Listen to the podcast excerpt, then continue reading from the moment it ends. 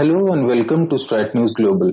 I am Subrat Nanda and joining me is Sushant Sareen, Senior Fellow with the Observer Research Foundation to discuss the developments vis-a-vis Afghanistan.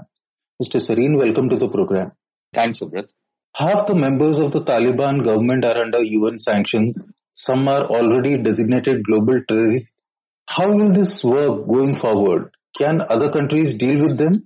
Well, uh, you know, we'll have to wait and see. I haven't seen any real outrage by governments around the world to the list of names of actually extremely wanted people who are now going to form the cabinet in Afghanistan. Now, you know, some people are rationalizing it as it's just a temporary arrangement or this is an interim government because most of the people are holding an acting charge. But uh, even in 1996, most people were holding an acting charge and they continued in power for many years. So we don't know how long this acting will go on. And I use the word acting will go on quite uh, advisedly. So that is one. But that is, I think, very fallacious rationalization of what has happened. More importantly, I think it is the lack of reaction. You know, for example, if you look at the way the State Department has reacted, they are more worried about the fact that uh, there are no women in the cabinet than about the fact that some of the most wanted people in the FBI list have been made uh, part of the cabinet. Yeah. UN designated terrorists are there uh, as part of this cabinet. In fact, the man heading it is a wanted terrorist. Now, the Taliban are, of course, brazening it out. But it seems that the lack of reaction from the Americans and from most other countries around the world seems to suggest that, you know, they are kind of pretty blasé about what has happened. Now, we don't know whether after their nomination, you know, the UN sanctions uh, will be lifted on all these people. All of that is in the realm of the unknown right now. But I think there are certain alarm bells which should be going out because if the Americans and the others are now ready to uh, do business with terrorists, because they say that uh, they will now cooperate with the, the Haqqani network, the Taliban, and perhaps even the Al Qaeda to fight terrorism, then what terrorism are they talking about? What terrorism are they going to fight anymore? The ISKP is an over exaggerated threat. The Al Qaeda remains a, a potent organization. It in fact, its footprint has spread across the world.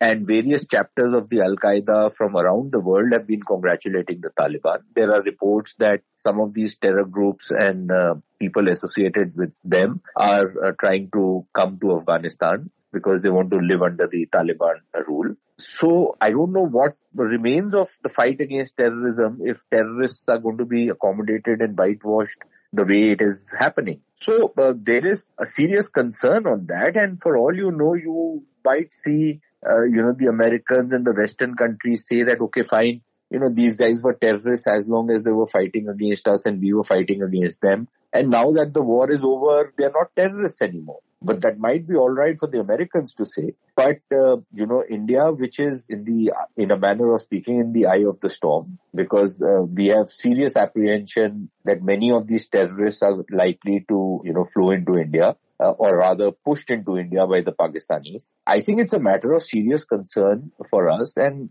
I really think that uh, we should uh, be pretty agitated about uh, what's happening inside Afghanistan right now. Secretary of State Blinken says the US could work with the Taliban government if it upholds basic rights. It doesn't define what those rights are. Isn't it bizarre, given that the world's most powerful nation that fought a two-decade war had to ultimately pack its bag and leave Afghanistan? So I'm not sure whether, you know, this talk which is coming out of the United States, it's because the US is for now in a bit of a sticky situation uh, you know, there are still US citizens caught up in Afghanistan. They're trying to get them out. Evacuations haven't yet been completed. There are apparently, uh, you know, some negotiations going on uh, to get people who are uh, entitled to the special immigration visas to come out, people who are dual citizens to be allowed out of Afghanistan so that they can uh, go back to America or whichever country they belong to. Now, it is possible that uh, some of this talk which is coming from the American side is because uh, they are uh, in a bit of a bind. But it is also possible that the Americans are actually serious in what they are saying. But then, of course, the question is, which you very correctly ask, what are these basic rights they are talking about? If you look at the entire, the interview which Mr. Blinken has given to Tolo News and which you people have carried on your website, if you look at that carefully, uh, he defines basic rights as things which are anathema to the Taliban. He's talking about representation, he's talking about some kind of democratic rights, basic human rights, universal declaration of human rights, and all of that. I don't think that the Taliban subscribe to any of that. Uh, I'm sure that Mr. Blinken also knows that. So I'm left wondering as to what exactly does he mean by this, which is why I'm in a bit of a quandary whether it is the bind which is making them say these things but then why do they have to say all this?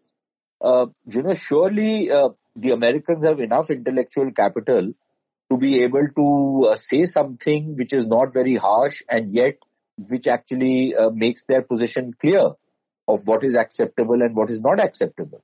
To speak with the kind of ambiguity they've been speaking does raise certain doubts onto uh, what exactly they are uh, going towards, what exactly they are moving towards. Are they moving towards some kind of an accommodation? Do they actually think they'll be able to work with the Taliban? Do they think the Taliban are now, you know, the good Taliban and it's the bad ISKP? Uh, what are they getting at? So I think there are very serious questions which are rising now over the American attitude because whether we like it or not, the Americans do define uh, and you know, in a sense, act as a kind of a guide for a lot of the other world. So I think serious questions are going to arise if the Americans are actually going to start according recognition or enter into some degree of accommodation with a regime like the Taliban. So I think those questions are bound to be asked. And uh, if that happens, that they do get into accommodation with the Taliban, then uh, I think American credibility and American reliability will come under a lot of scrutiny and a lot of questions will be asked about getting into any kind of an embrace with the Americans.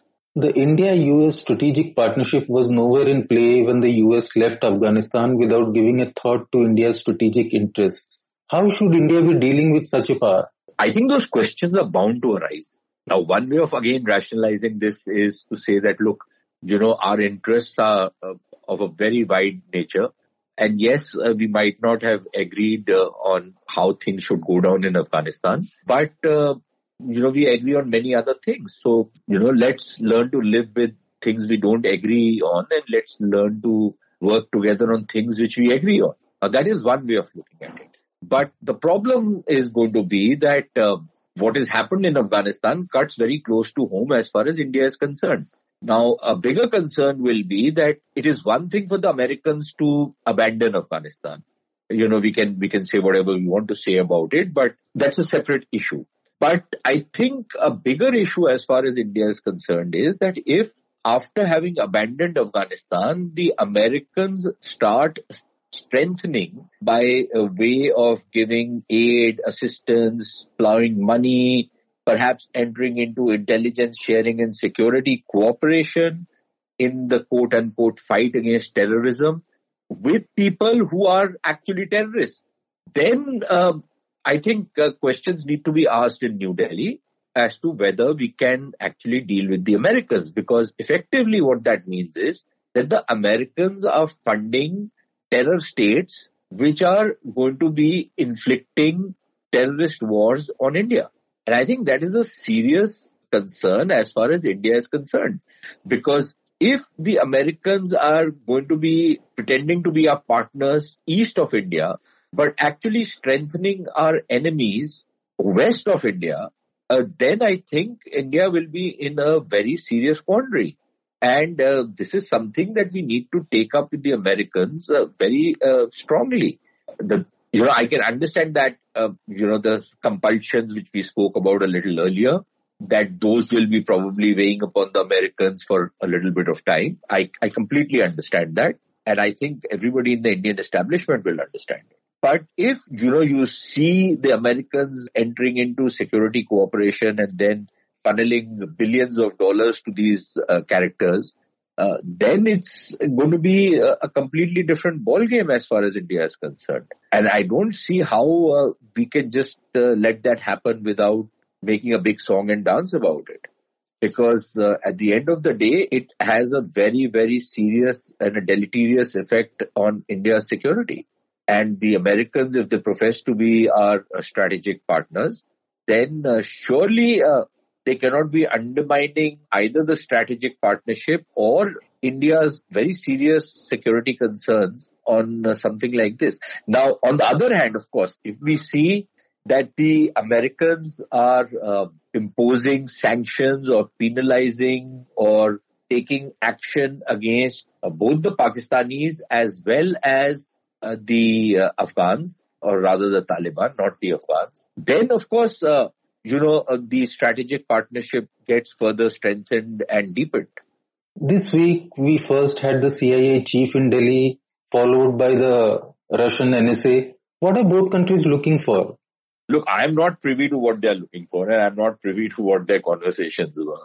But uh, I can just make an educated guess. And I would imagine that the Americans are probably trying to you know, address some of our concerns. At least that's what, like I said, it's an educated guess. I'm speculating. Yeah. So they could be uh, getting into this thing of, uh, you know, addressing some of our concerns and explaining some of their positions and perhaps even coordinating uh, some of the steps which we uh, might be wanting to take together, you know, in this region. So that is one, because I think the Americans would have been informed uh, to some extent of our very serious concerns. Uh, with the Russians, again, the conversations would be very different because the Russians have been backing the Taliban all along. And there are reports, uh, which of course have been denied, but nevertheless they have persisted of the Russians even giving arms and uh, all kinds of other assistance to the Taliban. Uh, there are also serious concerns of, uh, you know, the Russians now entering into new strategic alignments, which again uh, impact our uh, strategic interests and our uh, security interests. And I'm talking about the BRICS, which is basically Pakistan, Russia, Iran, and China. Although the, the Russians kind of deny it, that any such grouping is in the offing, but you know, we've been hearing this for a fair bit of time. And increasingly, it seems that this could become a reality. Now, one could be that, you know, we are discussing all of that and the Russians don't exactly want to lose us as allies and as friends of very long standing. So that could be one. The other could be that we are, you know, uh, also looking at the flip side of what the Russians might do. Because uh, while the Russians have been cooperating with the uh, Taliban and, you know, supporting them in many ways, uh, they also have very serious concerns about what happens in Afghanistan because that impacts upon their interests in Central Asia and in uh, uh, certain Muslim communities within Russia. So I think those concerns are also going to be there. So perhaps the Russians are kind of hedging their bets. Like I said, I don't know. But we'll have to wait and see. I think we will get to know uh, in maybe the coming few days, weeks, uh, perhaps months, on the kind of positions which uh, different countries start taking. Uh, and then maybe we can make sense of what these visits were all about. Because if you look at the Russians, at least you look at what Tajikistan is saying or doing, it seems that they have deep skepticism about what the Taliban stand for, correctly so. I think uh, we have seen noises coming out of Iran now, who also supported the Taliban, for a fair bit of time in all sorts of ways. And we are now seeing uh, the Iranians expressing their anger over what has been happening inside Afghanistan, in Kabul, as well as in Panjshir. And uh, the Tajiks could not have done what they were doing without some kind of a nod and a wink and a nudge from uh, the Russians to them. Uh, so clearly, uh, all is not well you know, so maybe, you know, both sides, the Russians and the Indians were talking to each other to see how this cookie is likely to crumble. Do you think the Taliban can actually run a government? Now, it depends on uh, what exactly is somebody's definition of a government. Now, if you mean a modern nation state with all the paraphernalia and all the accoutrements which go into making of a modern nation state, then uh, there's absolutely no question that they cannot run it. So It's pretty clear that it's not going to happen. They don't have the expertise, they don't have the technical qualifications, they don't even have the damn education. They might have low cunning and they might have been able to, you know, orchestrate a win in a war, but that's about it. If you are talking about uh, running some kind of a medieval, you know, sixth, seventh century kind of a state, then I suppose that yes, what does it take to run a state like that?